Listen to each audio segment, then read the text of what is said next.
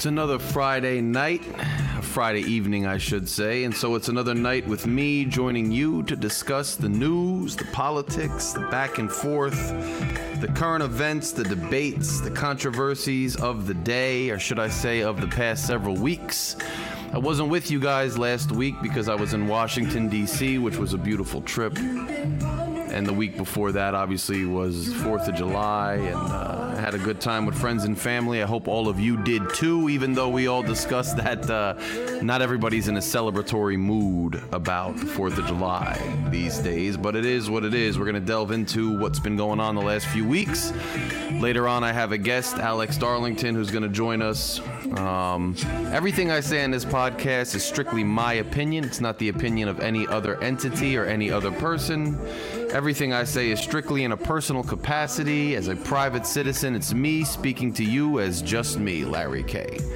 But you know, I keep it real. Tonight, it looks like we have a very, very small live audience. It's unfortunate, but everybody uh, who's going to listen on the recorded stream, it was a, a, fun solitary night without you while we were recording. I guess people are just uh, busy with summertime activities and whatnot, but it is what it is. The show must go on, and so it will continue to go on. So, first up on the agenda tonight is this. Uh, Joe Biden has visited the Middle East. He's currently in the Middle East, and there's a lot of news coming out of the Middle East regarding his visit.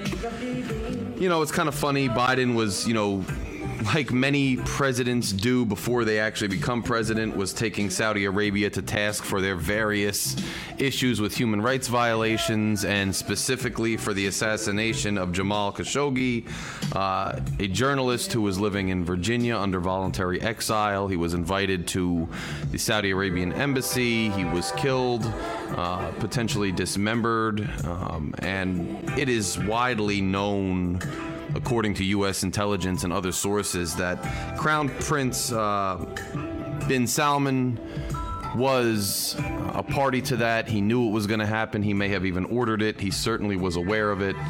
And Biden, you know, basically pledged to take him to task for that. Nonetheless, um, he is was seen fist bumping bin Salman during his trip, and um, he said Biden said to news media that he did hold bin Salman, uh, bin Salman uh, accountable for Khashoggi's murder, but that you know the crown prince denied any involvement and then they just proceeded to talk about other things. I don't know how forceful it was. It kind of is reminiscent of when Trump said he confronted Putin about interfering in the election, and he said, well, Putin denied it. Biden said that Salman, the Crown Prince, denied it. Um, and we don't know what really occurred in that conversation. So it is what it is. Um, Biden said he expects progress on energy from Saudi Arabia. That's why we have the relationship with them. Who are we kidding? We have a relationship with Saudi Arabia because of the fact that we need their energy. We need the oil. That's what we need.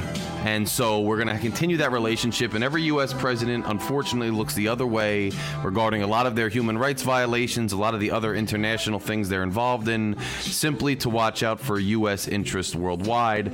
That is a necessary thing that has to be done. Sometimes you have to swallow difficult pills uh, when you have interests abroad, and that's what Biden is continuing to do. But it's just noteworthy and it's newsworthy. Also in the news of Biden traveling to the Middle East, uh, Biden actually, there was a news story out this week that Biden kind of embraced one of his predecessor's policies, one of Donald Trump's policies. Specifically, Trump had formalized peaceful relationships between Israel, Israel, and um, various Middle Eastern countries. Biden is looking to build upon that. The news, unfortunately, out of Israel right now, there is continued assaults in the West Bank. There are more protests. There are more assaults taking place. The controversy is reigniting and stirring up once again. It always will, and it seems like it always has and always will continue to do. Um, Benjamin Netanyahu apparently is gearing up to run again for prime minister, and again it's expected that his conservative party is expected to win the most seats in parliament. So we might be dealing with once again Netanyahu, who's going to get in there and be ultra conservative and ultra aggressive and, you know, beating the table and sounding the alarm and, you know, destabilizing the Israeli situation at, once again. It looks like it may happen, and so Biden's over there trying to kind of get out ahead of it. It's not good for any of us if Netanyahu gets in, but it is what it is, and now that's something to keep an eye on in the Middle East as well. Um, speaking of, again, staying in the Middle East, speaking of the Iran situation right now. Israel apparently in talks with Biden was continues to be concerned with Iran developing nuclear weapons. It's been an ongoing thing as we know. Donald Trump pulled out of the US Iran nuclear deal. Um, and ever since Iran has not been uh, beholden to any kind of limits on their uh, development of nuclear as they say nuclear energy or the enrichment of uranium which could lead to the creation proliferation of nuclear weapons. Um, Israel is obviously concerned about this. Meanwhile, people might not know that Iran has recently had a, a new election and a conservative president and a conservative government has taken hold in Iran. There are protests going on in Iran right now because of um, adversity to and opposition to some of the policies of the conservative hardline government in Iran. Uh, they are continuing now to double down more on an anti US stance. From what I understand, nuclear deal uh, negotiations between us and them have fallen apart once again. Although the US would like to re engage, it doesn't look like it's on the horizon. I can't blame Iran for not wanting to enter into another nuclear deal with us, though. Because the fact of the matter is that if we can simply change policies and back out and renege on the deal when we get a new president, and if the next president is Donald Trump or DeSantis and they're just going to pull out of the deal, then what incentive does Iran have to enter into the deal? Like, it doesn't make sense. So I'm not completely surprised that they wouldn't be interested in further negotiations with us. I, I just don't get it. I mean, why would they? So, I mean, you have that, and then you also have the this news story this week that Iran is looking to ship drones, drones to Russia, and that Iran is looking to ship drones and other weaponry to Rus- Russia to aid Russia in its continued assault on Ukraine. Now, the Iranian State Department has come out and vehemently denied these reports and said, no, we are not doing that. We are not looking to ship drones to Russia. Nonetheless, the United States and the, the, media is telling us to keep an eye on it, and you should be keeping an eye on it because I don't trust what Iran is publicly saying at all. And I don't see why they wouldn't be looking to ship weaponry to Russia. It's known that Russia and Iran have worked together before. Iran is involved in proxy wars just as much as the U.S. and Russia has, especially in the Middle East. This was especially true with insurgencies in Iraq. So I don't see why Iran would not be pursuing that type of policy. So despite their vehement denial, uh, I think it's something to watch for. And speaking of the war in Ukraine and Russia, Although disappointingly, I've seen some of the Ukrainian flags come down across uh, New Jersey, and I've seen less and less news coverage of the conflict. Um, less and less coverage of the conflict. Um, it it nonetheless is continuing to rage on.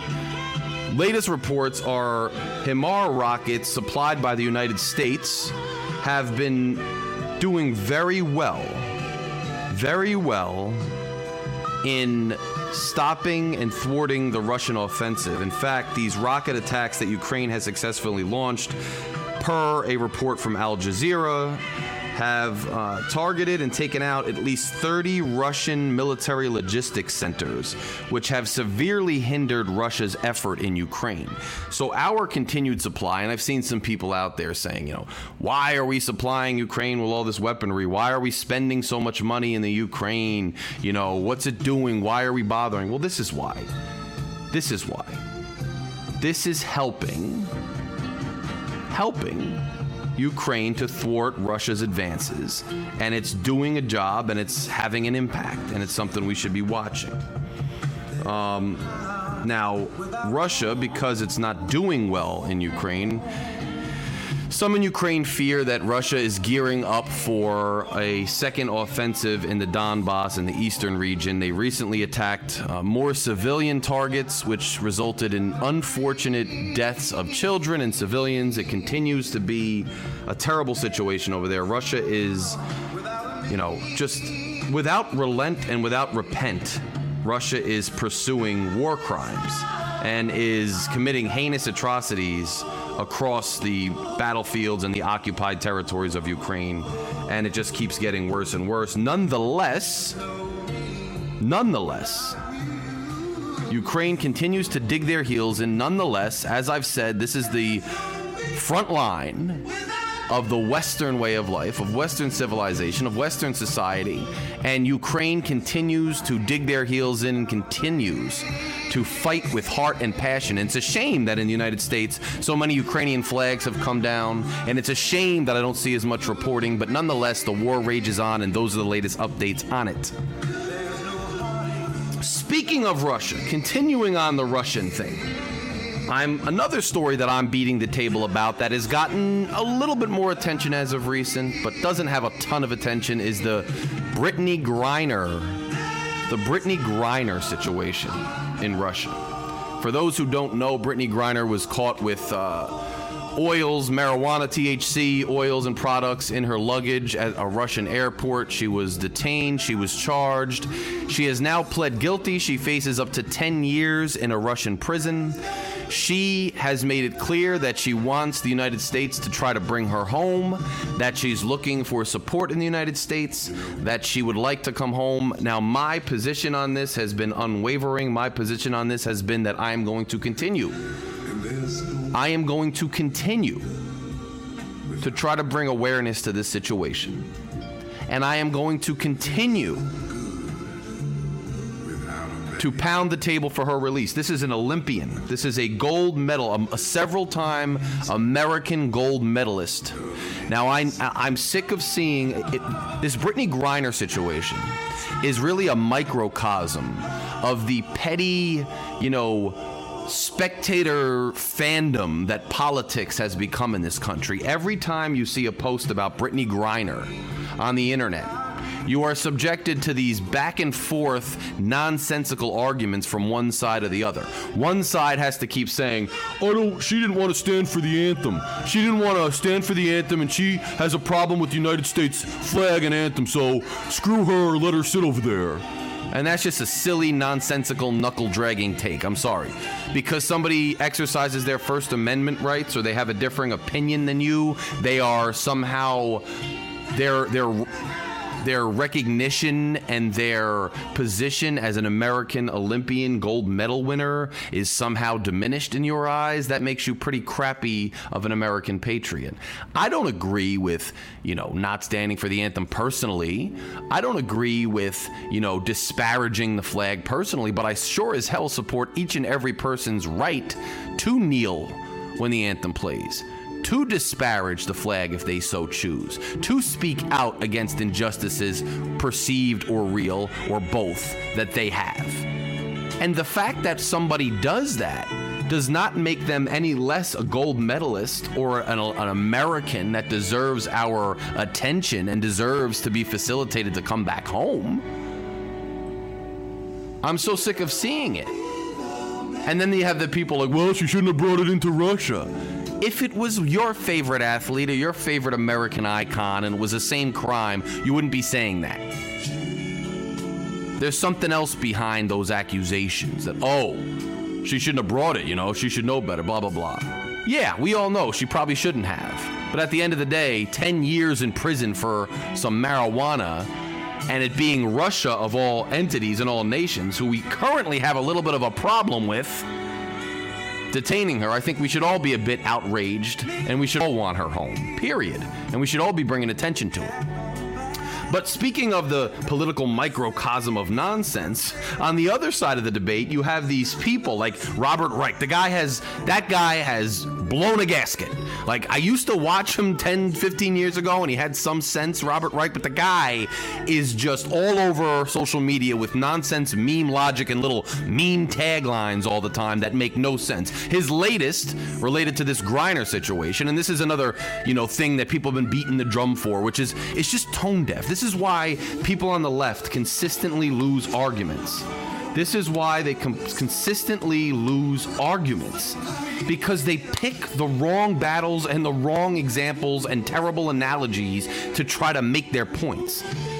It's a known fact that people on the progressive side of the political spectrum are for equality in pay between men and women. I'm for equal pay for equal work among men and women. But the Brittney Griner situation is the worst place to try to make that argument. So Robert Reich comes out and says, Well, let me explain why she was in Russia. She was in Russia because she plays this many basketball games, and LeBron James plays this many basketball games, and she dribbles a ball, and he dribbles a ball, but he makes 40 something million dollars a year, and she makes $200,000 a year. Fix the system, equal pay. And everybody's out there saying, if she didn't have to go to Russia for more money, if she had equal pay, then this wouldn't happen. Blah, blah, blah, blah. This is a terrible argument. This is the worst argument you can make. You need a, a, a 101 session on debate if this is what you're going to hang your hat on for equal pay. Why? Because A, she makes $200,000 a year, which is a pretty nice living in general. Two, it's not like there's some executive sitting there some way, somewhere and the WNBA and the NBA generate the same revenue and the same profits and the WNBA and the NBA generate the same endorsement deals and marketing deals and the same fan interest and the same television contracts, and they're just arbitrarily saying, well, women are going to get significantly less than men. That's not what's happening. The WNBA is going to pay their athletes based on the revenue that they draw, based on the income and the profits that they make.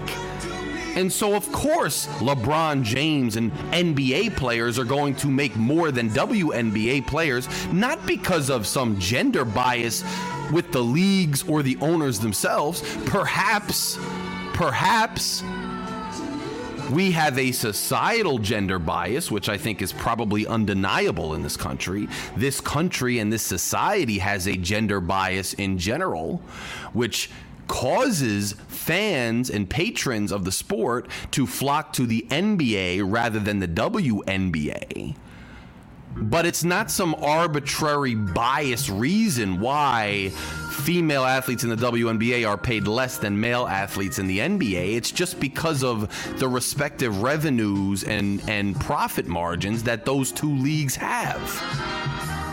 So, can we all stop fighting and pontificating about irrelevant nonsense with the Brittney Griner case and just bring her home despite it? You even had LeBron James weigh in now, and LeBron James, the guy who just was made an example of by Robert Reich, LeBron James had to weigh in and say, "Oh, I would think twice about even coming back to this country if I was Griner because they don't have her back." Now I understand LeBron's take. He's saying, "Hey, if they don't have your back, why would you even bother coming back?" It's a fair statement. It's something to say. He's entitled to his opinion. But man, LeBron has had some bad takes, man. This guy has had some bad, questionable takes. He called the police officer who saved the young woman's life by shooting her assailant a year or so ago. He said that they were coming for him and that he was next and he was a murderer or something before the whole story came out. And probably LeBron's worst take in the last several years was when he came out when somebody criticized another player wanted to raise awareness about China and China's human rights violations. And LeBron basically came out and said, Hey, watch who pays your bills or something. Let's not talk about China. Meanwhile, he wants to vocalize human rights everywhere else. I mean, LeBron, man, he's just a gaffe type of guy. I don't think he's He's entitled to say what he wants. I'm not one of those people. Like I hate, I can't stand people who sit around and say, "Oh, you're a celebrity. No one wants to hear about your political opinions. You're an athlete. No one wants to hear about your political opinions." Blah blah blah. Then they vote for a guy like Donald Trump, who's literally a celebrity, and no one cares about his political opinions, but they do. It's silly. It's hypocritical. LeBron is entitled to say whatever he wants, whenever he wants. I'm just kindly suggesting that maybe somebody in his circle should tell him not to just spout off all the time because he has some weird takes. He's already walked that comment back, but again, I don't even think that was a terrible take. He just has some terrible takes from time to time. Anyway, free Brittney Griner. I'm sick of the debate. I'm sick of the nonsense. From a new standpoint, what's going on with that case is that um, the reason she pled guilty, from what I can ascertain, and I can't say this definitively, I'm not her attorney, but um, yeah, yeah, and Siren's saying that, right? It's it's more like the minor leagues. It is what it is. Like the highest paid athletes, 500k. Like it's they're not going to get paid a lot because they're not generating enough interest in ticket sales and merchandise sales and every every other stream of revenue. Um, good point, Siren. Um, but she's ple- I, as I understand it, Russia refuses to even try to negotiate any kind of deal or prisoner trade or anything that would get Brittney Griner back to the United States until the legal process in Russia is wrapped up. So I think the reason she pled guilty was to not drag the process out. She's going to lose probably a trial anyway, given how that system functions. Um, the quicker she can wrap up the situation, the quicker it's resolved, and then we actually have at least some chance of negotiating a release because she's actually been sentenced and it's actually finalized, and we can look at what we might be willing to give up to get her back. It's an ongoing story. My thoughts, my prayers are with her. I hope she makes it home soon. Um, today, or I think it was today or yesterday, she had a hearing and basically put forth to the judge that, look, I know it's illegal, I'm sorry, but I packed in a rush and I do have a prescription for the medication, the, the marijuana that I was using, um, that I had on my person. Hopefully, that's a mitigating circumstance, as we call it in court. Hopefully, it's mitigating and the judge takes it into consideration. But nonetheless, we have other. Um, tools at our disposal, and hopefully we can bring her home. And by the way, if I'm rambling, if my vibe or my pace is not what it usually is, just know it's because I had a wild night last night. I had to get up really early to be somewhere early this morning, and so I usually have a little drink and I'm a little like loose when I do the show, and I'm not tonight. So it's a different vibe from me. So just, you know, ahead of time for those listening live and for those many more who listen to the recorded version, I apologize ahead of time. But on to the and then Sirens pointing out that because, let's be honest, any political prisoner they would trade for, Griner is not considered a big enough asset. Sad but true.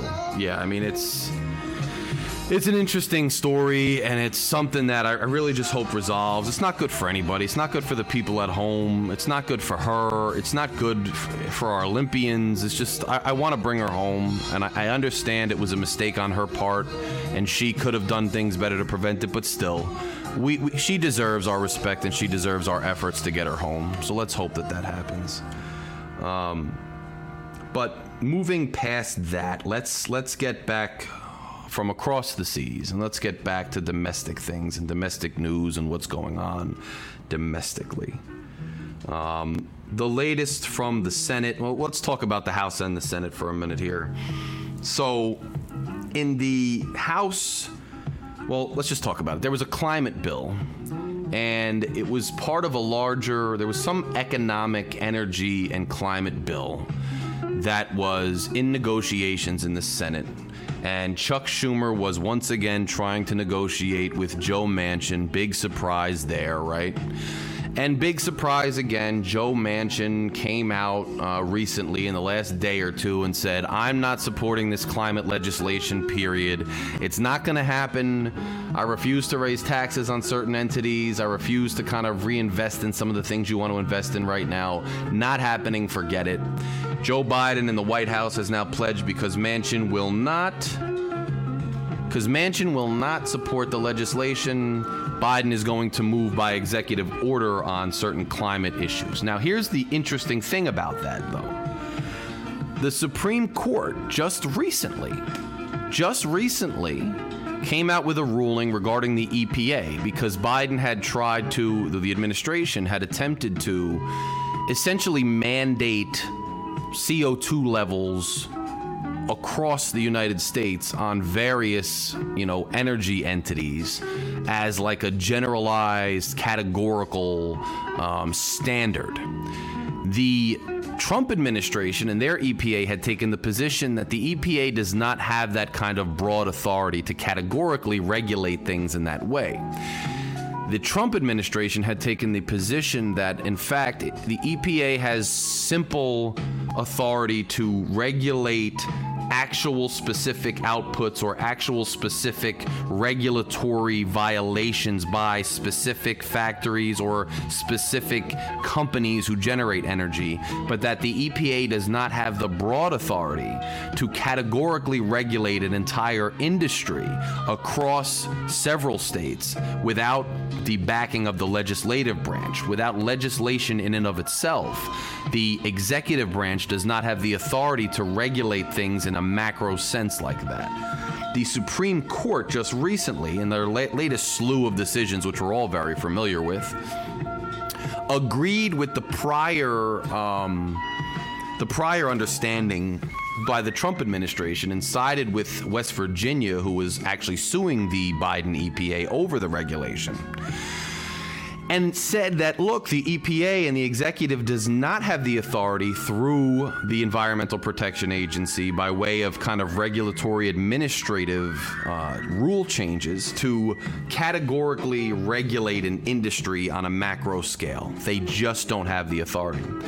So it's interesting that the Biden administration now in the face of Joe Manchin saying what he's saying is is putting out there and asserting that they're going to take steps themselves outside the purview of the legislature when the Supreme Court just struck them down. I see something happening where Biden and his administration release some executive order or try to take some regulatory action as a symbolic gesture that gets the base behind them or gets some claps from somebody, gets a little bit of a media run, and then I expect one of the states, maybe West Virginia again or some other state like that, some attorney general or various attorneys generals, to sue the Biden administration on similar grounds as West Virginia did with the prior case, and I expect that they might win such a lawsuit. So, is it is it disappointing that Manchin won't support a, a broader climate package? Well, if you're an environmentalist and you're concerned about the climate, and I think many of us are concerned about the climate, then it's disappointing, yes. But I also will say that, you know, by, uh, Manchin's explanation was that we're dealing with a recession. Families are most concerned with not a recession, I'm sorry, inflation. Perhaps a recession on the horizon. Not a not a recession no, inflation. But I wouldn't say unprecedented inflation, but unprecedented in recent memory inflation. And his point is, well, look, you know, we need to be discussing other things that are, you know, most important and most pressing now. And the fact that the two political parties, the Democratic Progressive Wing, is still doubling down on priorities that they had two years ago regarding the climate is not where I want to put my chips right now. It's not where I want to look. Now, many will say that Manchin, who's heavily invested in the coal industry, who comes from a, a coal processing state, is just paying lip service to climate change and he has no intention of ever participating in any kind of climate change of any substantial value because of his connections to the coal industry and to dirty energy. That opinion's valid. And, and I don't know. No, no, one knows what's in his heart and his mind. I, I, I don't know. What I will say is that the vilification of Manchin that that that was predominant about a year or so ago when he killed the Build Back Better bill and I called it the Bernie bill, which was like the three billion dollar or three trillion dollar, whatever it was, bill that Bernie had proposed. Everybody vilified Manchin, but can you imagine if the federal government had pumped that much more liquid cash into the economy a year ago? How much worse inflation would be now? I mean, thank God, and I was beating that drum back when that Build Back Better bill was pending, that the expenditures and the huge pumping of liquidity into the economy and more excessive money printing at that stage, when we already had warning signs that inflation could be a problem, I was beating the drum back then that we shouldn't pass such a bill at such a time. And thank God for Manchin and Sinema. No one ever talks about Sinema, but she's the other important piece to this. Thank God they killed that bill because inflation would have been that much worse and harder to rein in than it already is. So I'm not applauding him for for being, you know, an obstructionist, if that's your choice of words, on climate. But I wouldn't rush to judgment either before we kind of delve more into what was actually being done and what was in that bill. Another important uh, thing they were trying to work out, though, was the subsidies, the continued subsidies for the ACA, better known as Obamacare. Because if the subsidies were to run dry, then premiums would tick up basically overnight. That would be a disaster for Democrats in the midterms, and it would be a disaster for many families. So I think they may, may, still find some some light at the end of the tunnel on the ACA subsidies. They just won't link it to any bigger economic and climate package. This idea that you can keep putting these, you know, joint compound bills together that tackle multiple progressive agendas at once, I don't think is getting any traction with Sinema and Manchin. Like they're just not letting it fly. And so I don't think you can do that. I think you've got to parse it out and get through things that you can get through. And quite frankly, with the current state of our country and the current state of our economy, I think that's the right thing to do. I don't think we need to be doing way too much right now unless you're talking about reigning in inflation or improving, you know, on the energy crisis that we currently have, although gas prices thankfully are finally ticking down a bit. You know, I just wouldn't. I, I don't think we should be doing all the anything crazy. Let's just relax. But speaking of Manchin and speaking of the Senate, let's talk about another bill that's was passed by the House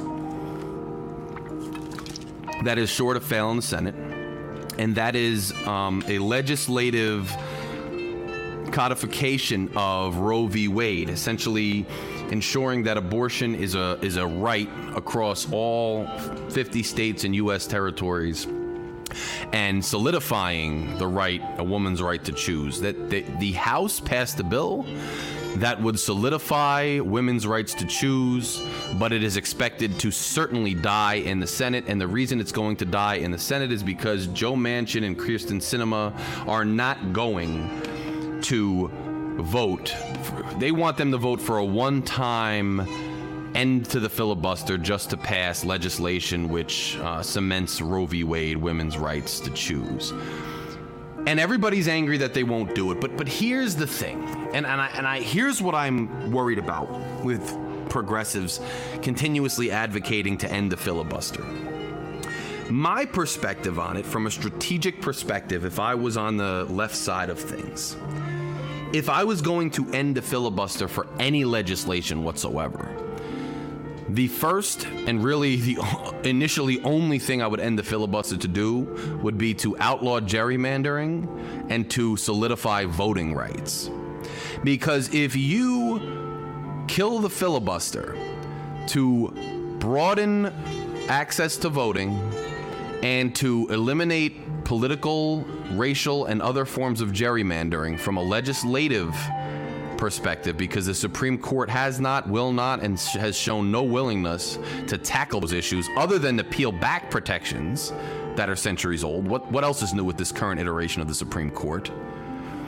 But if you were to actually expand access to voting and you were actually able to eliminate voting rights violations and tackle gerrymandering, then perhaps you would have a more equitable election going forward and you wouldn't have to worry about these crazy pendulum swings. And that might make sense. And why would it make sense as opposed to ending the filibuster for abortion? Well, let me tell you a story. When Obama was trying to get federal judges through, Republicans were being obstructionists. That's what they planned to do. That was their plan from the beginning. That was McConnell. He's a he's a an ice cold, you know, nihilistic gamesman when it comes to politics. That's how he got this Supreme Court in, and it's really a shame what he does and how he treats things. But his plan was to just kill everything and anything Obama wanted to do. And he was succeeding in obstructing a good number of Obama's federal court nominees. So, what did the Democrats do?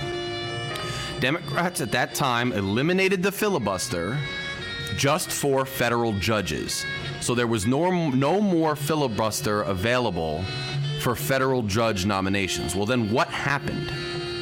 Well, as soon as the Republicans got into power and when Trump got into power, he nominated a record number of federal judges because there was no filibuster stopping him from doing it. They pushed through an unprecedented number of federal judges, many of whom were underqualified, many of whom are standard bearers for the Federalist Society and for Republican conservative policies, many of whom are now the feeder judges in the feeder courts to the Supreme Court, people like Amy Coney Barrett, for instance, and who are having a marked impact across the country on all levels of policy and legalities and controversies. And so, what I worry about is so what if the Democrats kill the filibuster just to codify Roe v. Wade, just to make abortion legal all the time in all 50 states and all U.S. territories? Well, guess what? As soon as the Republicans then take hold of the Senate and take hold of the House, and the presidency, all they're going to do is just go the opposite way. Now they're going to make abortion illegal across all 50 states. Now, whether that is legal, given the actual text of the opinion that Alito wrote, that remains to be seen. And I would wonder. I would wonder what Kavanaugh would do if there was a federal ban and that was challenged by a state, say, like New Jersey, and went to the Supreme Court. Would Kavanaugh go along with it, or would he, as it seemed to indicate he might be willing to do, would he go the other way? And would he say that the federal government does not have the authority to ban abortion in all 50 states. I don't know. Given the text, it can go either way. They kind of said it's a legislative question. So if the federal government's a branch of the legislature too, could they do that? Is that the will of the people? or is leaving it up to the states the you know the, the better practice i don't know but i wouldn't kill the filibuster for abortion rights because as soon as republicans get in office then they're going to kill everybody's abortion rights so i don't blame Manchin and Sinema not for not wanting to kill the filibuster for that i really don't because it's just suicide. Because then, as soon as they get into office, it's going to be the worst. It's going to be the opposite. And let's not get into that. That's why the filibuster exists, so that we don't have these insane pendulum swings every four years, and we can't count on what the law is. Now, tell, somebody tell SCOTUS that. Somebody tell the Supreme Court that. But, you know, here we find ourselves. And I don't think doubling down on killing the filibuster is going to help anybody. For those reasons. For those reasons. Now, speaking of abortion, and I only have a few more things to talk about here before we get our guest on, but speaking of abortion and that hot button issue, in Indianapolis, has anybody been following this story? In Indianapolis, a doctor uh, name is Caitlin Bernard. Dr. Caitlin Bernard. I believe she's affiliated with Indiana University. She's a prominent doctor in Indiana. She gave she gave a 10 year old rape victim. There was a 10 year old girl, a 10 year old girl who was raped, raped more than once in Ohio. And Ohio had one of those trigger statutes where, as soon as the Supreme Court overruled Roe v. Wade, Ohio outlawed abortion. She was raped in Ohio and she went to Indianapolis and an abortion was performed on her because a 10 year old girl was impregnated as the result of rape. Now, as soon as this doctor did this, there are certain reporting requirements in Indiana that you have to follow. So the doctor had to disclose to the health department that she was performing the abortion, disclose the situation, et cetera, et cetera.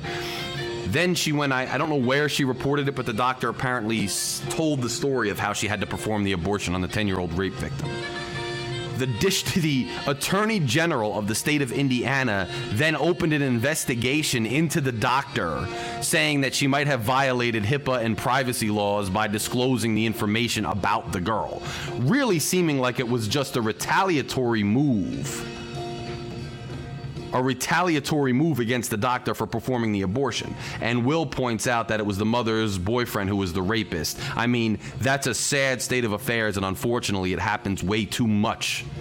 Way too much that these boyfriends are victimizing these women's children, and sometimes the women don't even defend them. It's disgusting, and it, it happens way too much. Way too much. But it's so, again, this abortion debate. I will never understand the obsession with the abortions. I'll never understand the anti abortion movement, the anti choice movement. I don't understand it. I recently read a correspondence from somebody who's a listener to this show, who lives in the Deep South, who I'm going to have as a guest on the show. We're going to broach this subject much deeper. But he says that all these prominent people around his neighborhood, all these prominent people that he knows who are otherwise great people, who otherwise do great things, they keep bringing up they keep bringing up this idea and this this initiative, this mission that apparently there are Christians being persecuted relentlessly all over the globe, and that their main mission, what they want to do as far as like being altruistic or doing a, a public good for society, they don't say they want to volunteer to bring water to communities that don't have water. They don't say they want to build power lines and electricity to communities that don't have that. They don't say they want to, you know, save refugees. They say that they want to do something about the persecution of Christians. There's some weird fundamentalist undercurrent in this country going on with this misguided belief that Christianity is, is current is so under siege all the time, relentlessly under siege, and must be defended at all costs, and that allowing women to choose with their doctors and their families the best way forward how to deal with a pregnancy is somehow an affront and an assault on Christianity. It's warped stuff and what was going on in Indiana with the attorney general basically going after this doctor who provided a an admirable, to say the least, service on a 10-year-old girl who was traumatized enough. Imagine a 10-year-old girl having to bring a pregnancy to term from her rapist.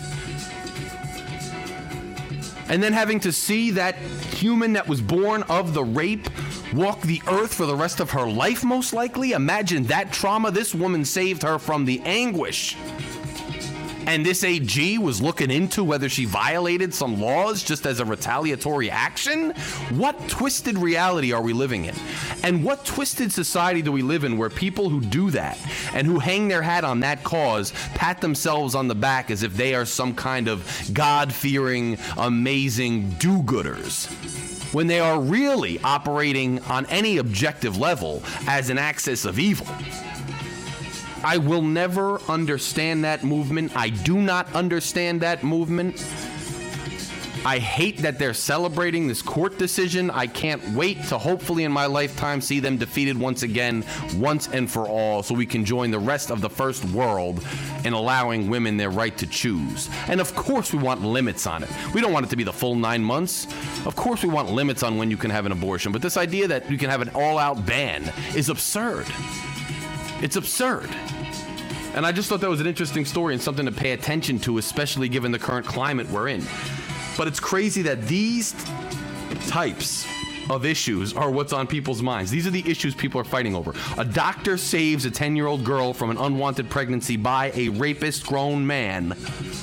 And we are worried about whether she violated some kind of privacy thing or, or, whatever, trying to basically, Fox and other conservative outlets were basically trying to vilify this woman, this doctor, without even having all the facts in the first place, saying she didn't report it as she was supposed to and whatnot. It came out today. She followed the proper protocol. She did report it. She did do what she was supposed to do. She's not in violation of the law. It's nonsense that we even got here. But you know what else is nonsense that we even got somewhere? This Trump nonsense, January 6th. Have you seen the hearings? Have you seen the hearings on January 6th? Who has seen these hearings? I have been, I, I, am telling you, I've been working all day, then coming home from work. I kid you not, pulling up, pulling up, and if secular pro lifers exist, and I think they're few and far between. And I know a lot of people go out here and say, oh, it's not really a religious debate. I, I don't subscribe to that. I'm sure there are some secular pro lifers, but by and large, by and large, the debate is coming from this evangelical right.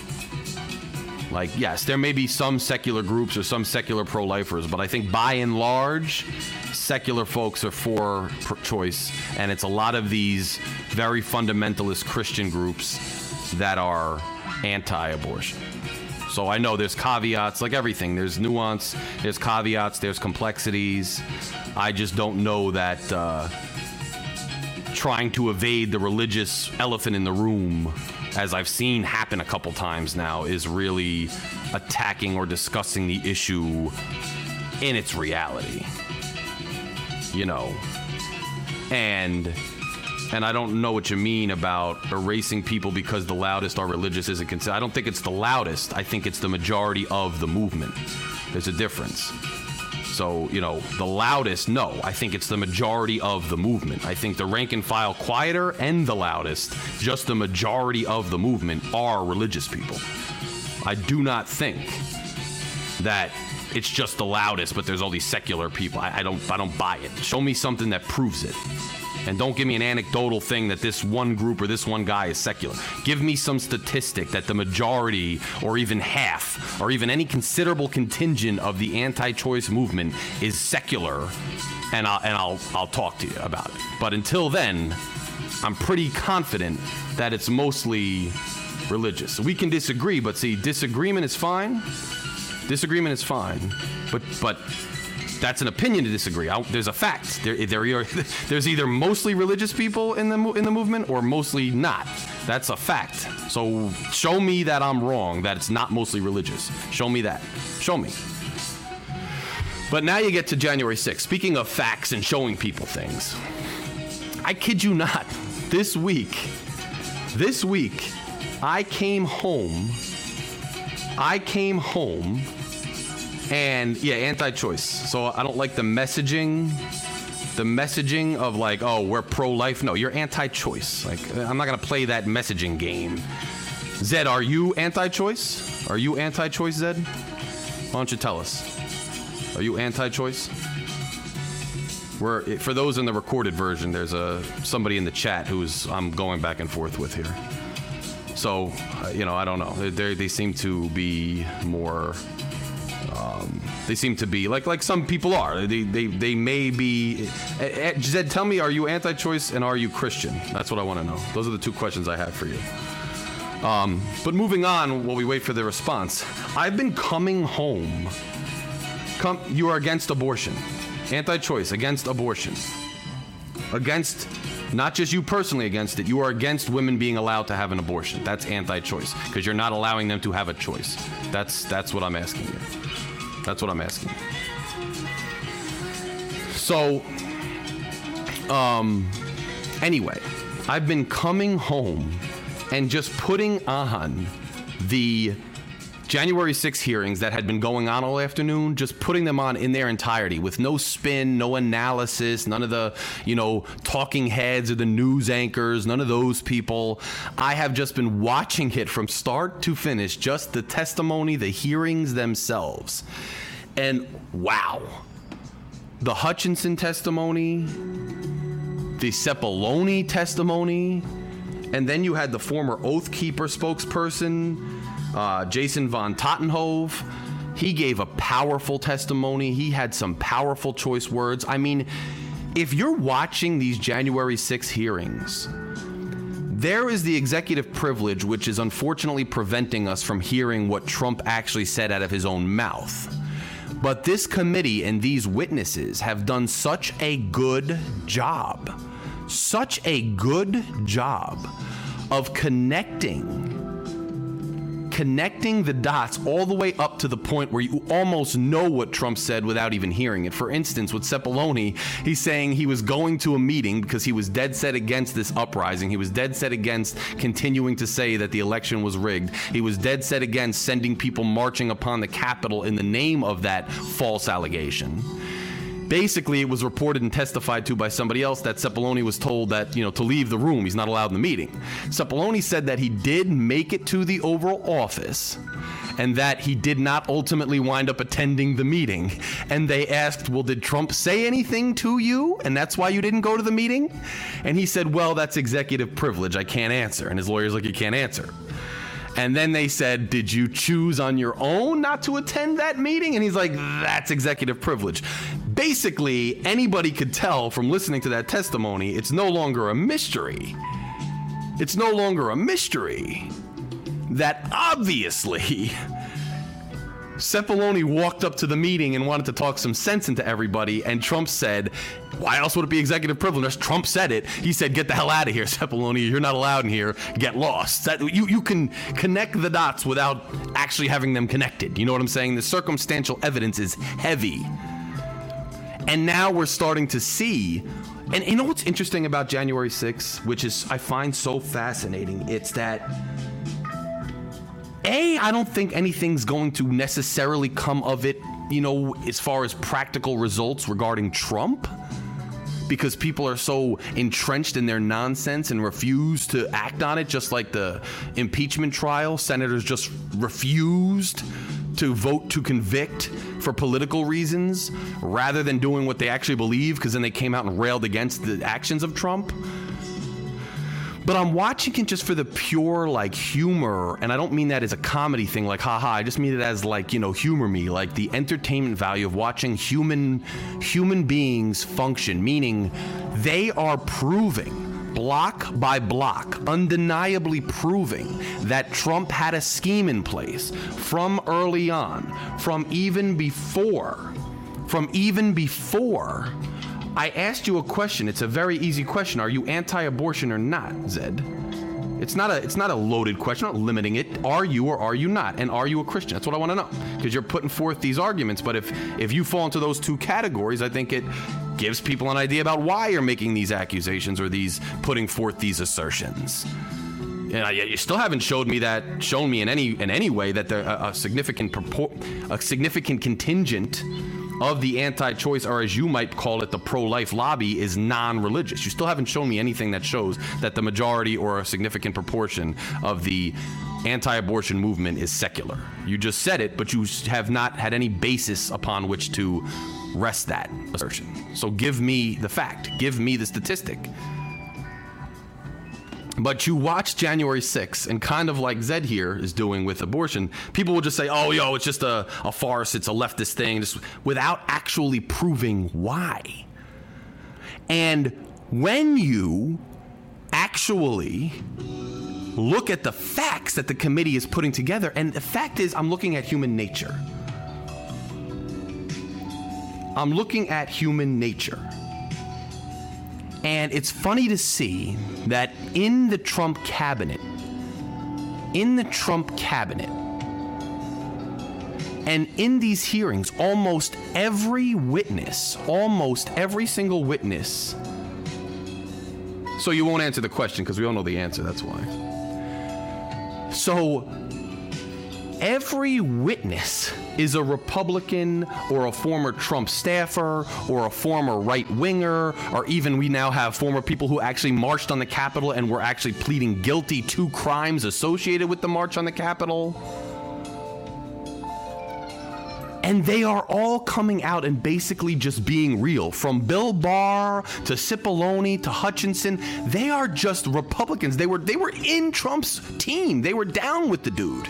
And I find it fascinating. It's just smart people with legal sound minds who want to operate within the realm of what we expect to operate within, operate within the realm of the social contract and they are just coming out pretty much saying, look, whether I support Trump or not, look, this is crazy. He was going to try to overthrow the election. It was wrong. It was illegal. There was no proof that the election was rigged. He had a plan from the beginning, and if you just if you've been paying attention, they have recordings now leaked from before the election that this plan was in place. That Trump always planned to say he won the election the night of the election, whether he did or not, so that he could proceed with this basic coup attempt you see it's Republicans just waking up. And I see the same on the left when people on the left wake up and they just start calling out nonsense, blatant partisan fantasy nonsense, just because they actually want to be objective, normal people, despite what their partisan leanings are. And you're seeing this house of cards that Trump has had surround him kind of crumble piece by piece as these Republican people come out and just be normal and just say, look, it was, in Barr's words, it was bullshit. It was stupid. This is what they were doing. And I was like, you guys are nuts. You basically see that Trump started bringing in more and more radical people people like Powell and and Flynn into his office and into his inner circle because the people around him were not being yes men. The people around him had enough sense to say, "Mr. President, let's not do this. This is bullshit. This isn't really proper. This doesn't make any sense. This is not going to work. And by the way, you may be susceptible to criminal charges for this stuff. This is borderline treason. It is treason. Stop it." And they're all coming out and saying it, and it's being proven to you piece by piece as you watch these hearings. And it's amazing to look at human nature while these Republicans, one after the other, testify against Trump. And these Republicans in Liz Cheney lead these hearings.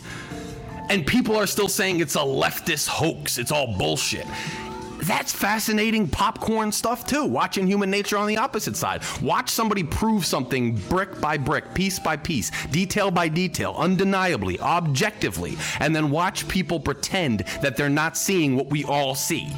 This odd, crazy form of partisan gaslighting has become an integral part of our, you know, social dialogue and our societal fabric. It's insane. It's insane, but it's been fascinating to watch.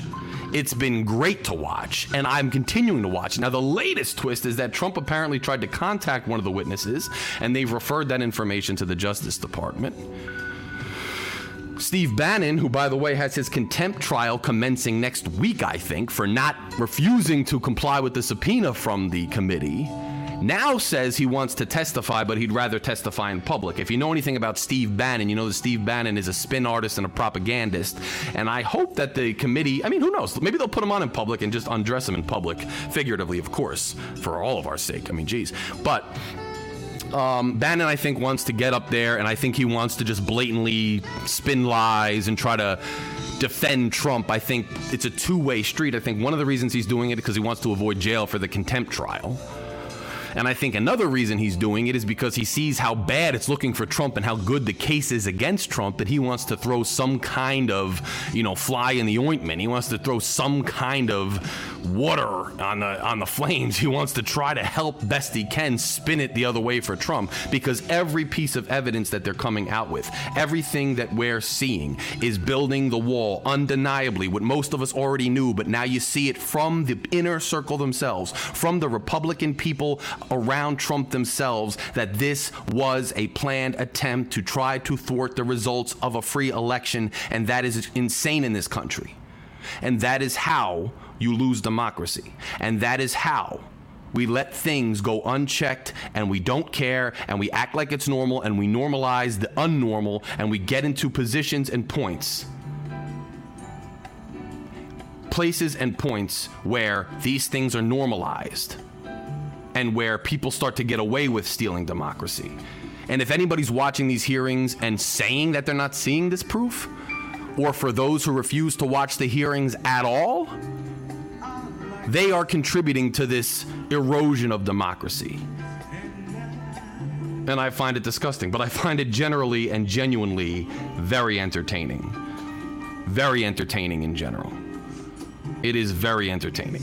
So I've been watching it I've been watching it a lot. I hope all of you have been watching it. We will keep up on Logic and Larry with all the updates on it. It's been fascinating. I think it's getting more and more undeniable.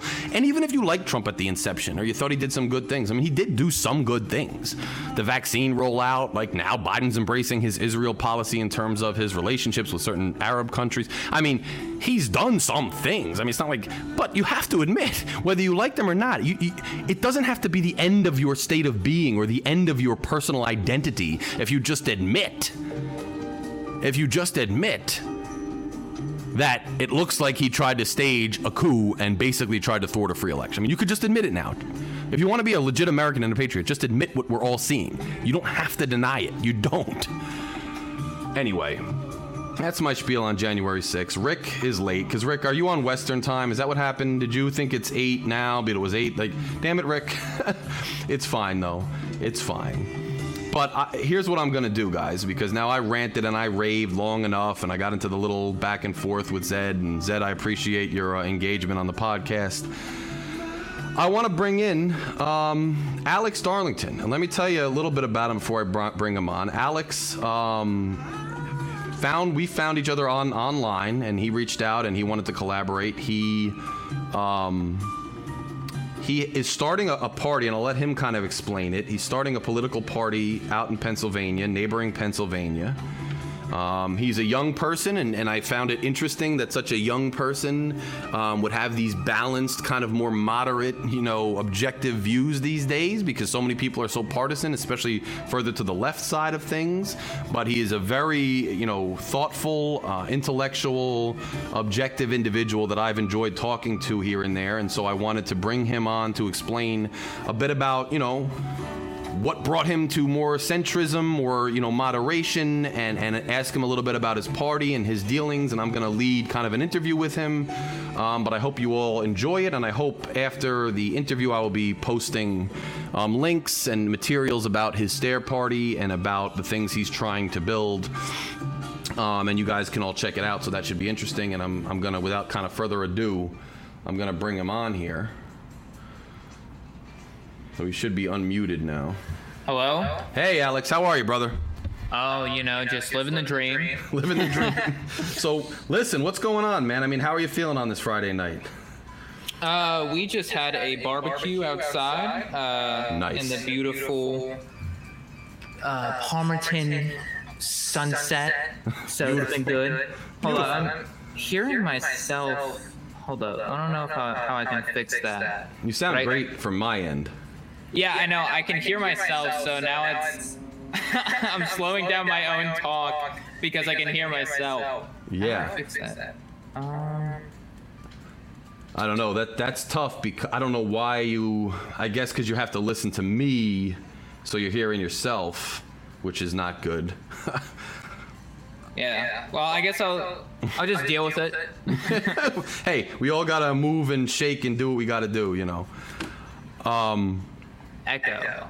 yeah, they're saying they're saying echo in there, which Has this been a problem before? no, but I've, then again, most people come on on the Skype, so Skype. Um, yeah. So, but it's okay. I mean, if, if I'm hearing a little bit of an echo, it's not that bad.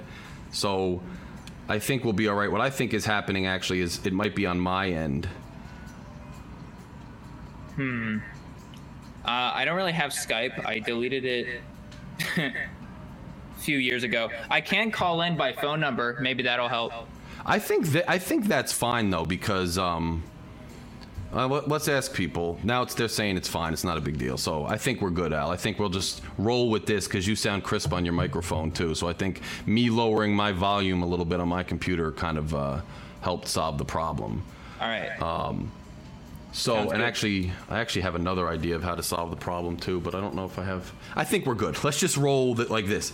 So let me f- begin by, you know, tell the people a little bit about yourself, and um, and then I'll start asking you some questions about kind of how you arrived at your political philosophy. Just a brief little bio, if you will. Yeah, that sounds good. I've been listening into the podcast. Am I able to comment on something that I, I heard in Yeah, the sure. podcast? So, the, so here's one of the things. So this is kind of a uh, reason, kind of a symptom of. I'm going to go into abortion for a bit. Hold up. Right. So. Uh, one of the symptoms of Roe v. Wade overturning and the nation being hyper partisan as it's as it was already Yes. is that um, people have divided the pro-choice and pro-life movement into two separate sects. That is either like people think you're either full third trimester abortion or Right. you don't support abortions whatsoever. Right. Um, and just to give you some like statistics, because I I have some here. Um, you know, about I would say half of Americans are pro-life or around that. It's it, it's slowly dwindled over the years, but I w- there's still a good minority, significant minority of Americans. I would say about four, you know, to be safe, 40% that are pro-life. right. However, there is 80. uh, This is from uh, Associated Press and NORC polls. Found that 87% uh, people uh, support abortion when the woman's life in- is in danger, and 84% support exceptions in the case of rape or incest. Right. So, one of the things I think about when it comes to this abortion debate is, you know, I consider myself pro-choice, uh, and uh, um, I only, to me, I'm pro-choice, but I only support abortions uh, in the first trimester because it's been there's studies found that uh, uh, fetuses gain consciousness after the second trimester. People can disagree with me on that, completely understandable, but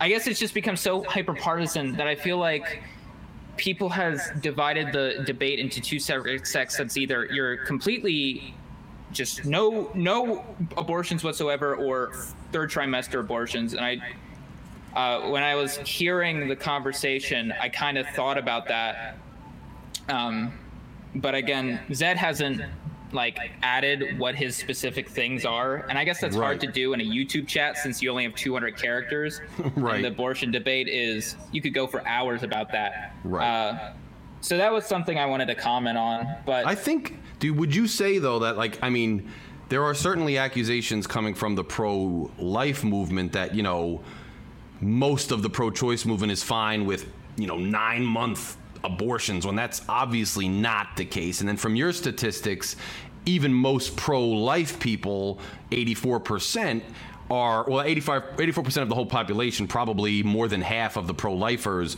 are for abortion when it involves the health of the mother or rape or incest do you think though that the laws in these states that don't some of them do provide for exceptions but a lot of them don't that that has something to do with people viewing pro-lifers as just being dead set against abortion when these are the types of laws they're pushing through well here's the thing about this is why this is a thing in the first place uh, there's a there's a disparity between the Congress, state Congress, federal Congress, whatever, and the actual views of the American people.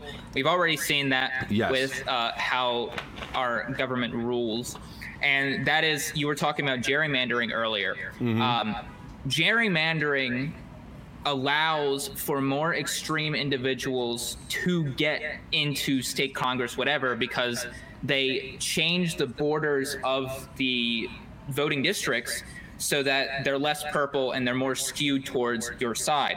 Yes. So let's say you have a you have two districts that are both purple, 50% Democrat, 50% Republican. What would result is that as a moderate candidate trying to appeal to the center left and the center right. Redraw the borders, you have 100% Democrat and 100% Republican districts. So your only choice is either the extreme uh, mm-hmm. Evangelion uh, you know, neo-Confederate, or you got the the communists. Yes. so no, I know. We beat that drum all day on this thing. Like you, you are safe. You are making safe districts so that these congressional representatives have no incentive to compromise at all. They have every incentive to double down on extremism because the districts themselves are extreme. Right. It's crazy. Right. So let me ask you though. So back to your bio. So you told me you are currently a student.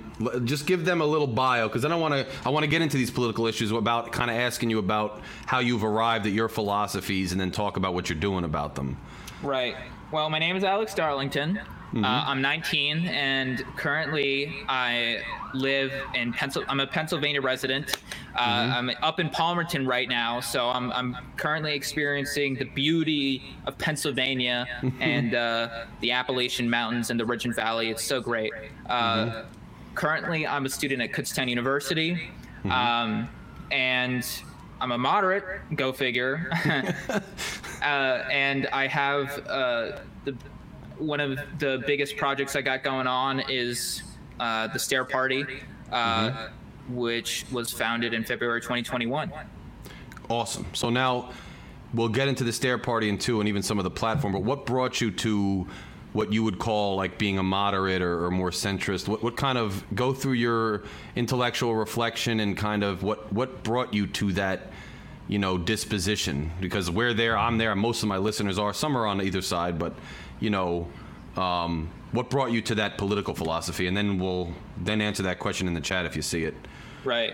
And uh, stair. Oh, let me. I'll answer this. The stair party. Uh, there's a long. um, the the reason I picked the stair party is because the motto of the stair party is the next step for America. So. Mm making steps towards progress, whatever you want to use. I think it's a, a you can make a lot of stair puns in politics. uh, Right. and it, it allows and it makes people ask. I every time I heard um, I heard people ask ask about the stair party. Uh, they always have a confused look on their face of why did you name it the stair party? Right. Uh, so it's a it's a marketing thing as well. I like it. So now, what what brought you to your current political philosophy? Have you always been like this? Did you any events in the world while you were growing up that brought you here? What what what goes into that? What what made you how you are?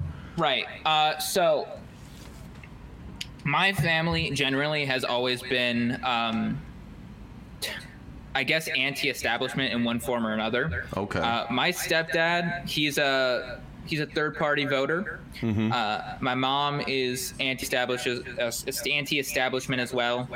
Um, I started getting into politics when I started reading the news around, I don't know, sixth, seventh grade. Right. Uh, 2016, I started to really get going, um, and I started read, reading more into politics. Uh, and then it would be, I would say, this is. I always joke about this with uh, my friends, and I think I joked about it with you before, um, which is this joke political philosophy I call defaultism where you become so uh, you become so extreme that you just default to becoming a moderate. Um, and the reason I, I say that is because when I was on my own political identity journey, 14, 15 years old, um, I guess I'm still doing it, but it was m- most, I guess, like going everywhere at 14, 15. Uh, I went from being a conservative uh, uh, and to a I, I, I, I shit you not, a anarcho-communist. okay. uh, I, interesting. Yeah, and then I went to being a liberal socialist. Uh, Liberal socialist, not in like the social term, but as in liberal socialist, as in you a combination of command economy and market economy. Right. And then that's when I defaulted to moderate. I was like, once I, because I heard, first of all, I was put off by the hatred uh, that I heard of just like people screaming at each other. Yes. Uh, about. Oh my God! You are you are the you are literally Satan for supporting this person or this person. I mean, un- unless the person is literally the chairman of the National Socialist Party. You know what I mean? yes, right. Uh, yes. Rick knows about this. He deals with this all the time. My listener, Rick, he's always being called pretty much the pure evil just for not being a pure socialist, uh, you know, on social issues all the time. It's crazy what's going on. Right. So, um, and then also I, I just kind of, I, I saw the, ex- the things like the policies of not only conservatism but also libertarianism, uh, and the points of, you know, the of progressive and leftist ideals, and that's kind of what made me a moderate. You know, just kind of looking at both Right. sides, I guess. Uh, right. But yeah. That's so that's really interesting. So then did the 20 you said 2016 kind of got you really looking um, into that. Now um, so Rick, Rick's your dad. What the hell's going on, man? Nice to meet you on the show, Crimson Joker. That's a cool name, by the way. Um, but so Al, so you did the election in 2016 have anything to do with that? Yes. Uh, can I answer Crimson's question Yeah. real quick? Yeah. So he said making a third party would only divide people more. I don't understand. So here's the thing. Dividing people more in, in the in the circumstance of like actually making people more partisan, I wouldn't say so. Uh, I, I assume you mean by splitting the vote, I guess. Um, because at the end of the day, hyperpartisanship, in, in in my personal theory, hyperpartisanship has been supported by the two-party system duopoly. Because at the end of the day, if you look at statistics, most people don't like the Republican or Democratic parties. They think they're corrupt institutions. They don't have any trust in them. They don't have the approval rating of Congress is 14%. right. Um, Right. they don't like those systems of go- those political systems and people see them as an oligarchy. I see them as an oligarchy. You know, Right. who are they answering to? They're not answering to us. They're answering to that corp- corporate interest. They're going to the that same oil company and they're like, "Hey, you know, I kind of need some money for my campaign." Right. So Right.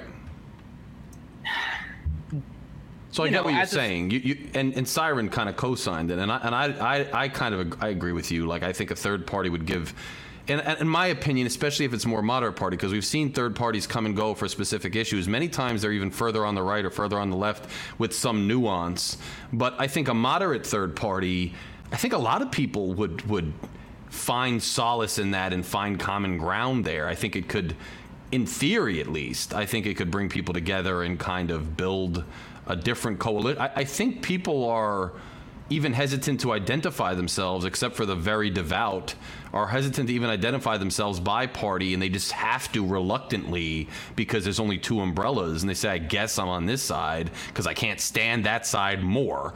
Whereas I think a lot of people want common ground, and like there's common sense issues that I think everybody not everybody common sense issues that i think a lot of people have common ground even your abortion points about like the the the statistics you brought into the conversation that in and of itself shows where there are grounds for compromise even on that issue. And because of this screaming match that people are incentivized to have because it gets them reelected in their hyper partisan districts we don't have the opportunity to even discuss the common grounds and work out common ground legislation or solutions to problems. So i think a third party could definitely help. I mean i see exactly where you're coming from And if you want to, uh, an example, we already have proof of concept in the Stair Party. Um, we got, we got, uh, you know, conservative Catholics uh, in uh, in our party, and we got ourselves atheist liberals in our party.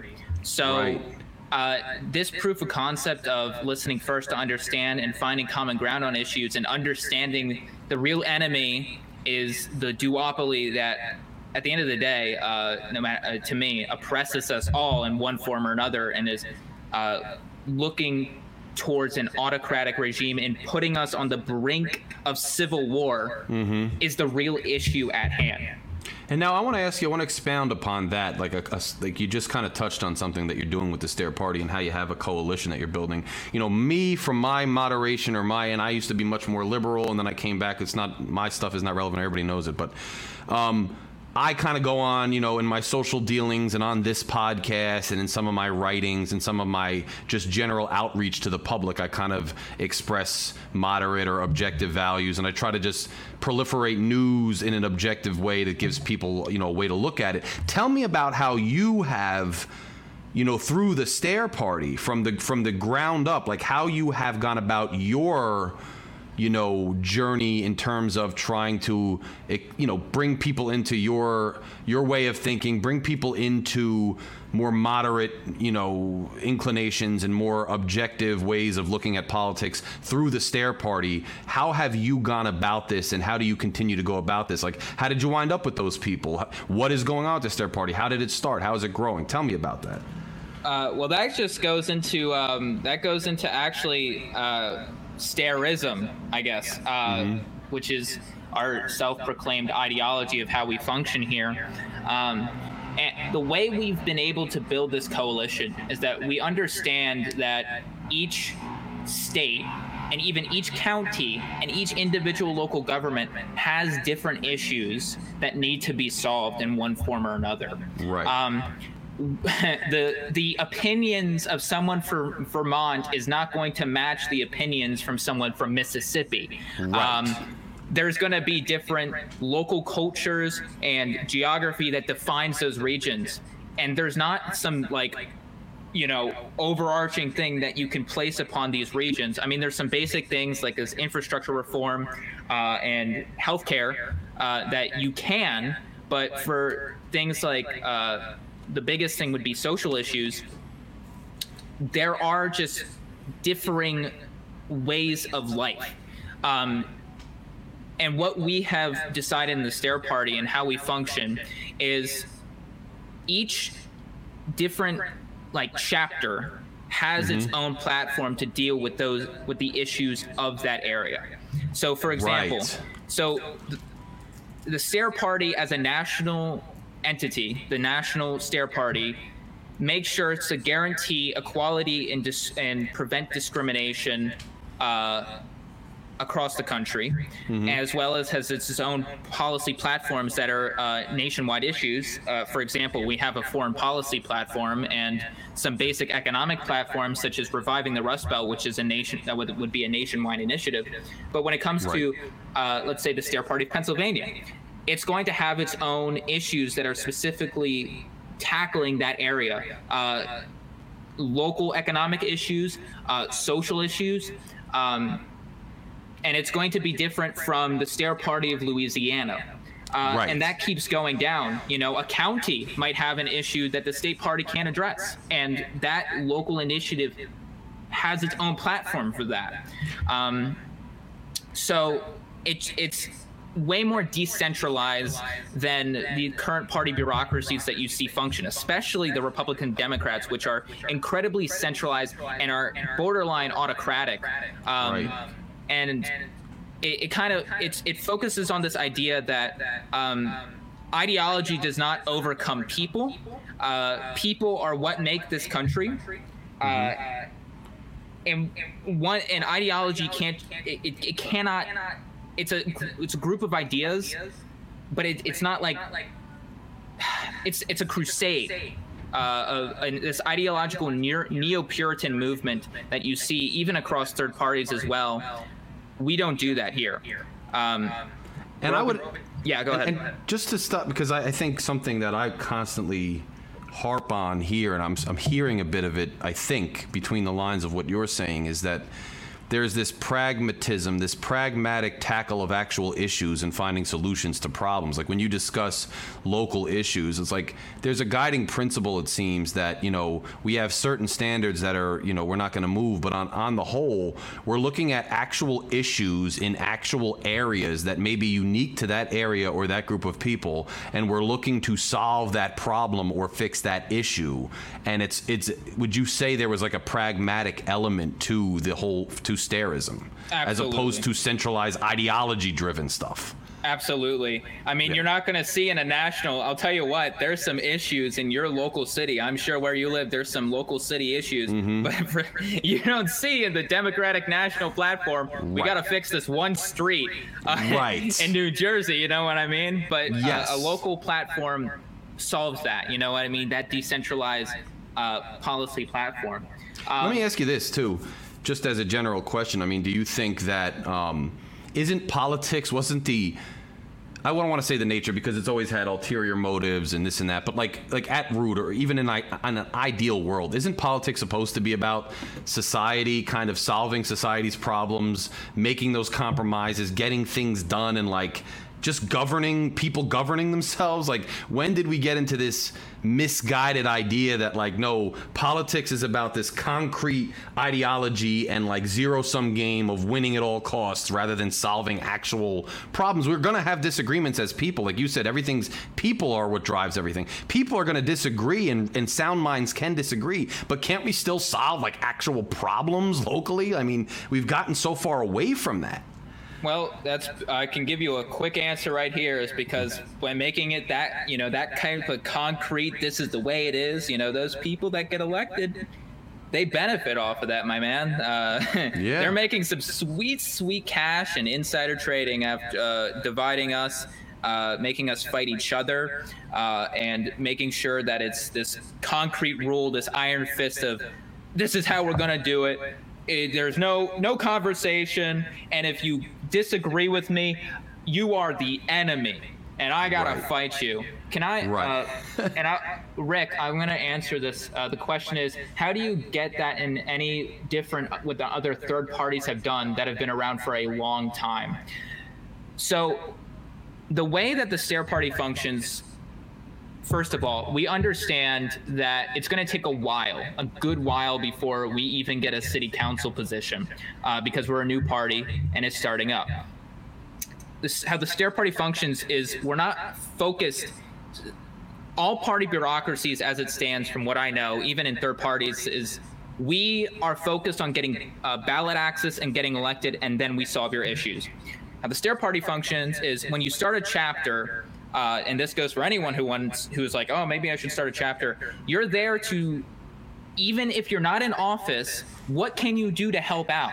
Um, even and this is an example uh, at my university you know there's local issues that are solving there and we have a chapter there called the stair party of kutztown university even though we're not the student body president we don't have a stairist in the student body president seat that doesn't mean that we can't help around campus uh, working with clubs or engage helping with protests um, and even working with members of that student government to make sure that issues are, are solved so the Stair Party wants to help in any way we can.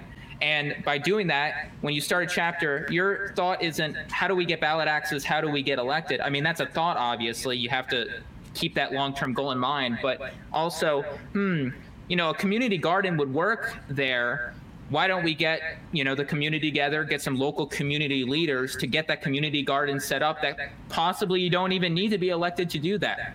So the way we differ ourselves and we believe that we can be unique is that instead of saying elect us and then we'll give you food we're going to try to give you food first and then you know seeing how stairism has helped you uh, that sounds religious. Holy shit.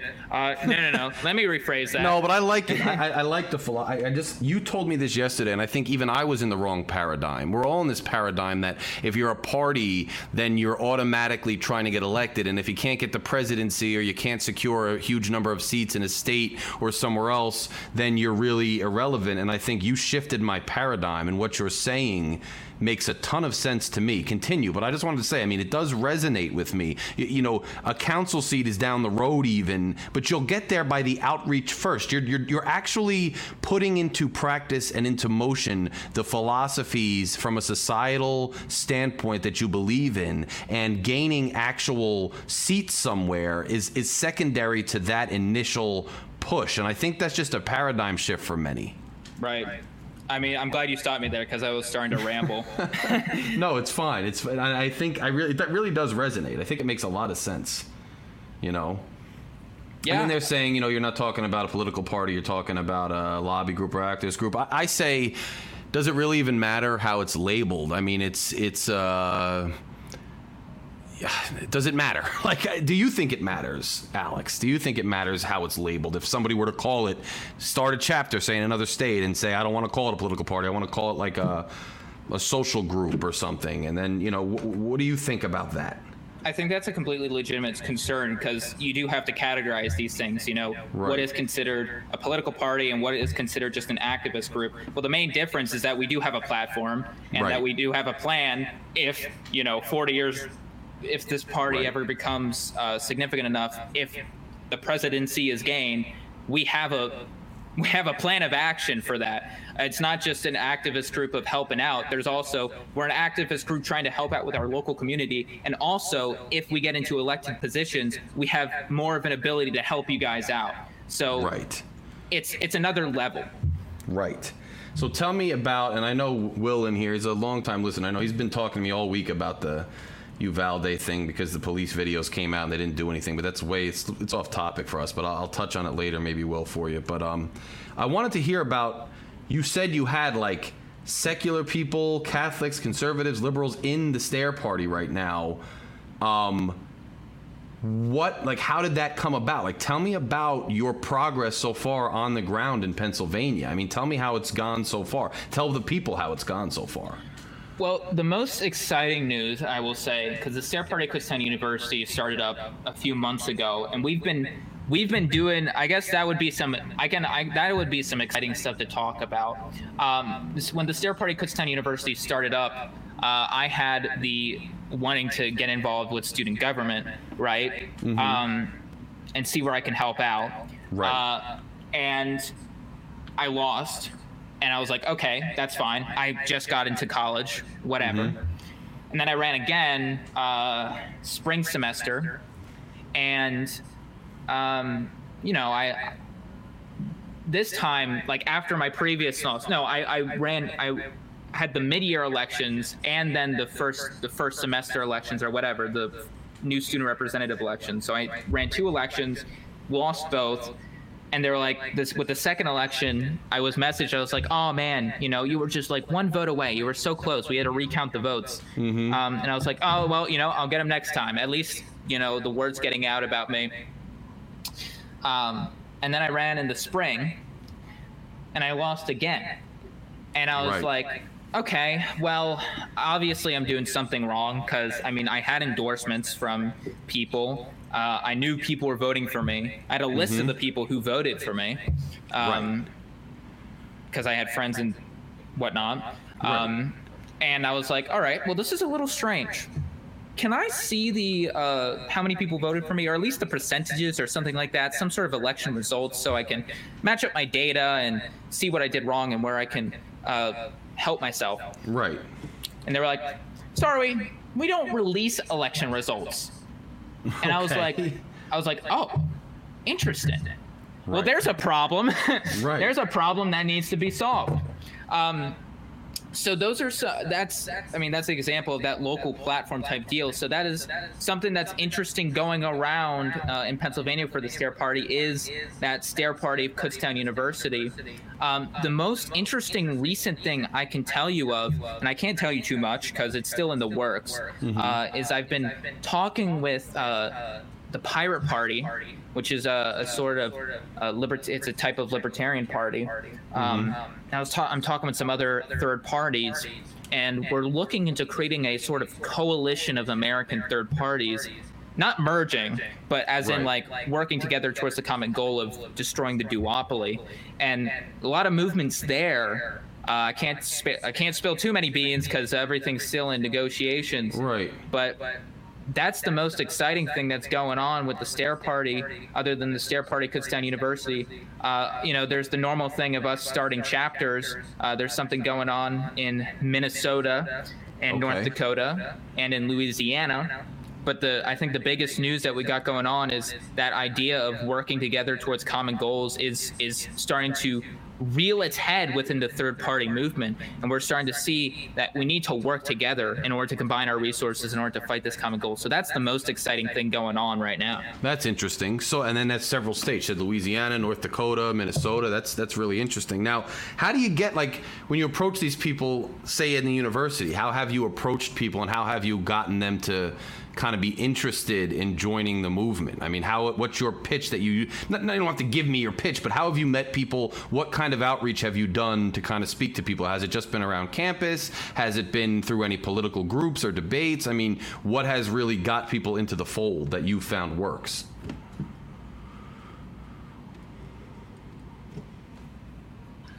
uh, okay here we go Yeah. it's a different pitch for different people because at the end of the day, these are people I'm having conversations with. Um, Right.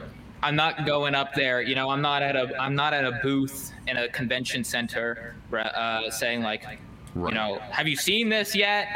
Right. Here's the stair party. Uh, Right. Usually, how I you know I have these. It's just genuine conversations where it's like. Oh, you know, this is how this is what I support. This is what I think. It's like, oh yeah, man, this is crazy.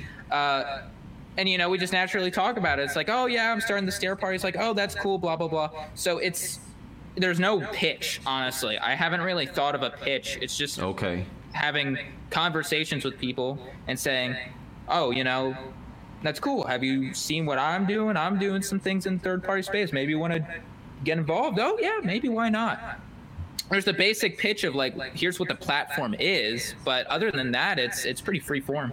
Yeah, okay, I like it. I like it. Now, how can people find out more? And I'll obviously share links and things so they could read more about it and read the platforms and whatnot. But if people are interested, A, in connecting with you, are you open to just like general friend requests and, and correspondence? And B, how can they learn more about the Stair Party and how can they get involved? Well, I'll tell you this: I'm always open to talking. Um, You know, I'm not going to turn down someone. I'm too busy. Yeah, I, right. I don't need you guys in my life. I got things going on. no.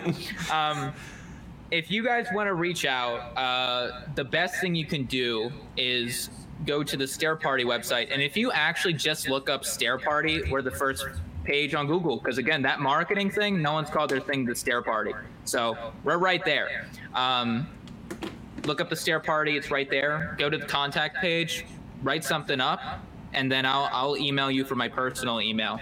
Um, because I, I personally look at all the messages myself. Um, so yeah, I'm always open, even uh, if just a conversation. Uh, if you want to start a chapter, we'll look into it. Anything like that. Awesome. So, and what I'll do too is I'll share the website. I'll share your contact information. I obviously tagged you already. I will tag you again like all week in the next two weeks just following this show.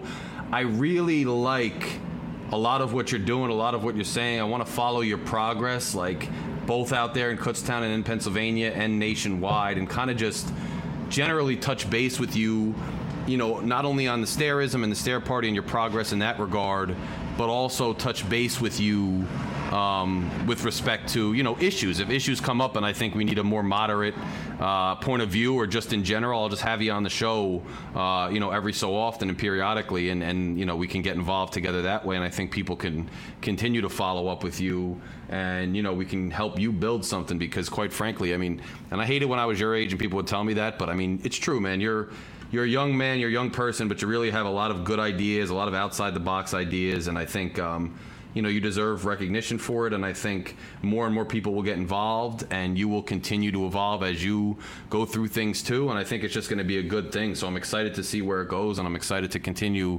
having conversations with you about it and you know excited to keep you coming on here and uh, talking to the people because i love the perspective and i love just knowledge based people coming on the show it's what the show's all about yeah, man. I mean, just for a personal thing, uh, you know, I was listening to the podcast before I, mm-hmm. I came on, and uh, also one of my party members listened to the podcast. He's actually the he's actually the Catholic from Louisiana. oh, cool. We have a Louisiana guy on here too. He's going to be a guest. Tom over here, I think. So. Oh, maybe maybe yeah. Tom could uh could uh pop in with my my boy uh, in Louisiana. yeah. Um, and uh have a crawfish boil or something. Right. That's that's what they that's what that's what he's told me. That's what Matt told me. That's the guy from Louisiana tells me what they do. Uh, crawfish. Yep.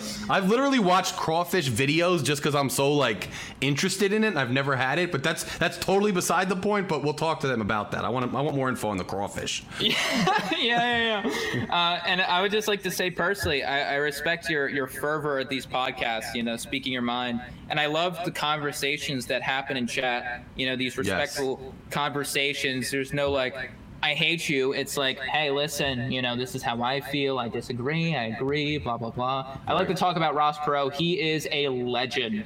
Um, and I think, I guess you had Bernie Sanders, and I think you're right. Bernie Sanders had the support, had support from, a, a, a, he had popular legitimacy. Ross Perot had the money.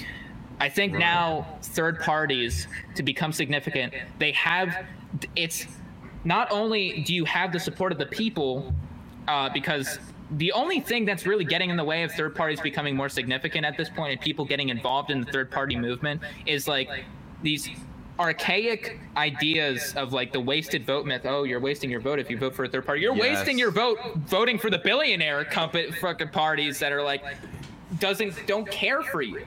Right. You know, you're wasting your vote voting for them. They're the people you don't like what's going on in the United States. You're voting for them. Right. So, um, you know, the the the fervor is there. The activism, the want for a third party is there. It's just a matter of us third parties getting together to work together. Number one, and also just. I guess that just this is my personal bias. Just getting involved whenever wherever we can you know what i mean? Yes. Uh, going back to that idea of like helping out with the community even if you're not in elected office. So yeah.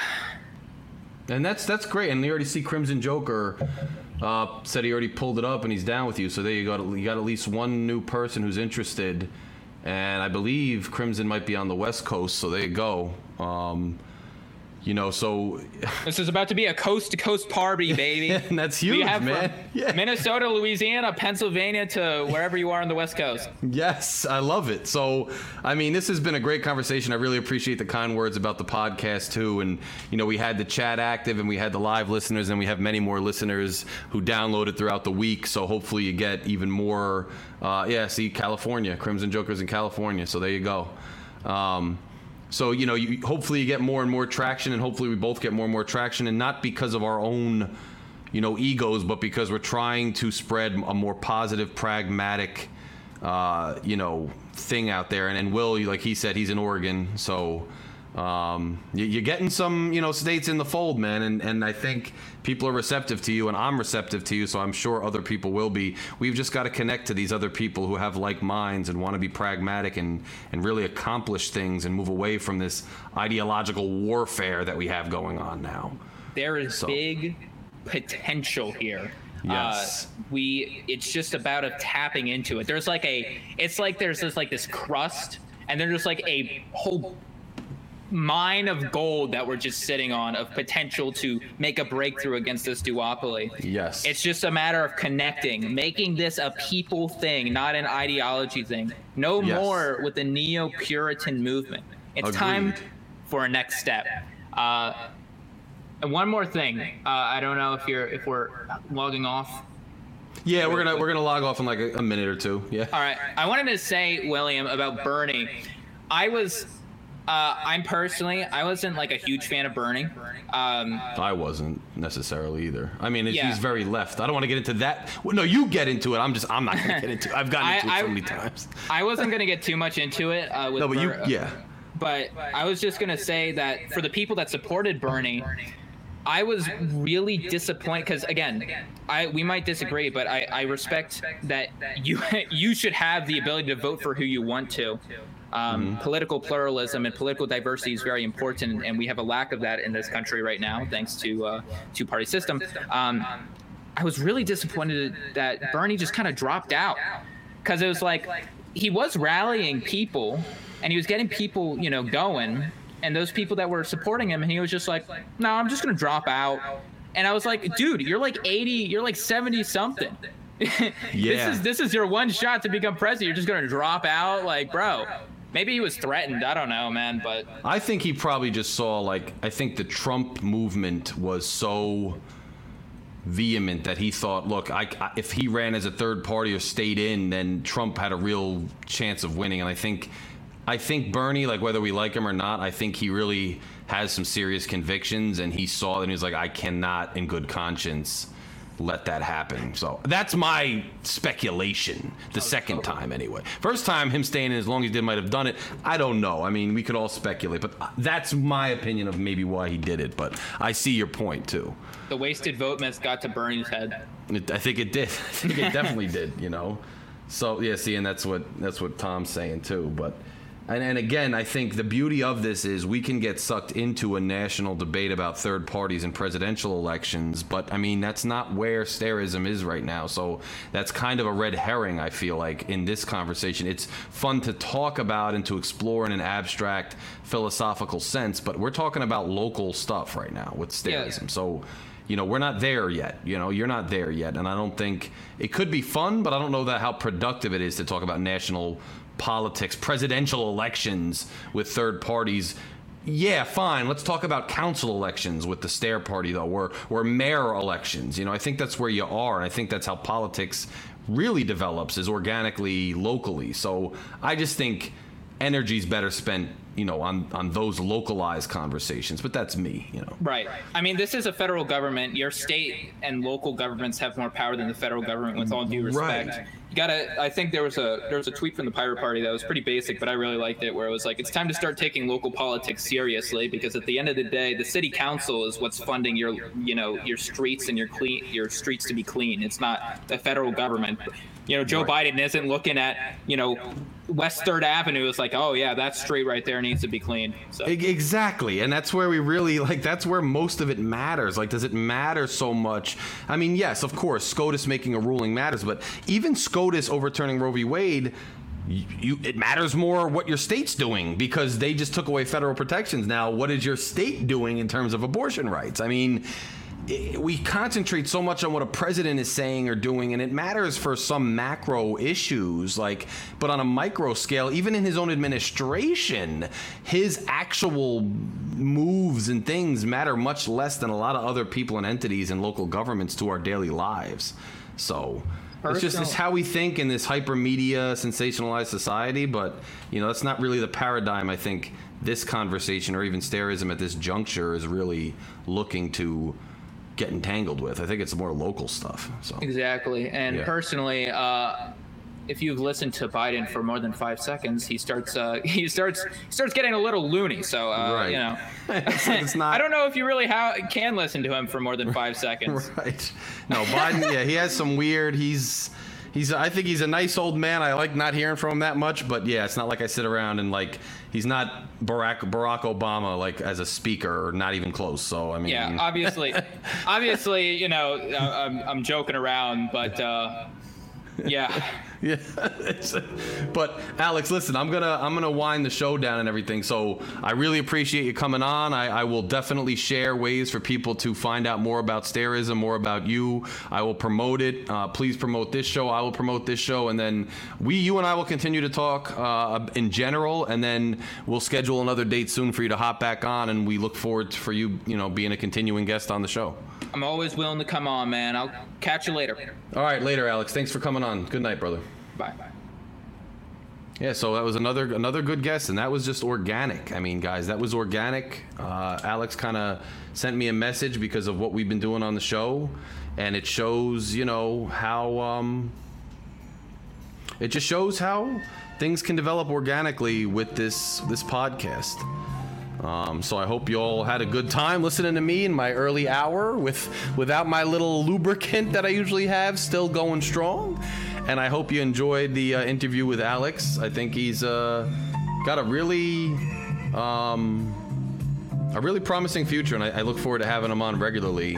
Uh, will I will I will post it on the discussion board. I'll invite Alex to the discussion page, the group. I will share um, his material on my personal Facebook page and on the Logic and Larry page, so that you guys are going to be able to. Um, you guys are going to be able to uh, reach out to him and find out more about him because I do think it's it's very well worth it. Other than that, guys, if you missed any part of the show, we'll be available hopefully by tonight on every major podcasting platform. If you're listening, thank you for continuing to listen live. Thank you for continuing to listen on downloads. If you don't listen live, some of you guys listen live some days and then download other days. Whatever it is, you're all part of the Logic and Larry family. I love spending time with you guys. I love talking to you. And uh, Crimson, thank you so much that you know for sticking around and listening to the podcast. Really, really appreciate it, brother. Welcome to the family. Everybody who's new to the show, everybody who's been here, we're all part of this family, man. It's a movement, and now the movement is joining with other movements to continue to press forward and make a positive impact on the societal dialogue. So, welcome.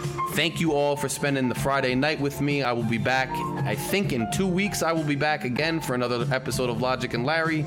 Unless something crazy happens in the news, know, I'll do a special edition if I need to.